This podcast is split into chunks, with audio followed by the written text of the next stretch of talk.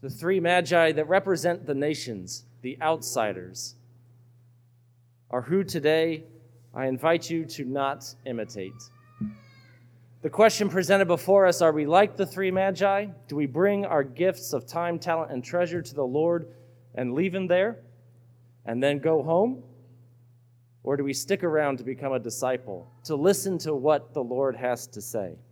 These three magi were doing exactly what they would do for any kingdom, for any king. It was just the custom of the Middle East for royalty to do that when other royalty was born.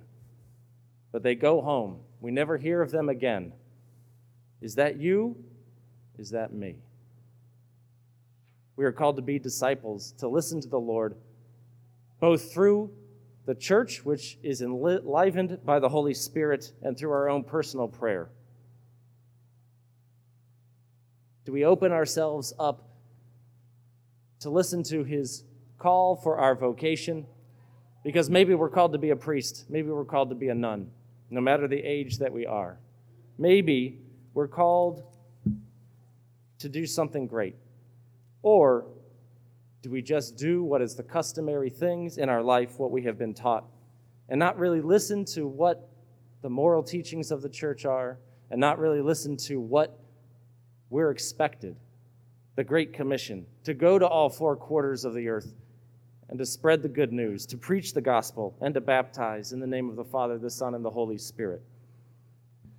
Today is a day that we need to reflect on this because it's the beginning of a new year as well. Where have we come from and where are we going? Are we truly a disciple of the Lord or are we just giving him the things of our life? Are we just giving him what is customary and not and then returning oh man. I had a good thing going right there. Are we giving him lip service? Are we giving him things and then returning home? Or are we truly spending the time to know him, to learn about him, and to love him?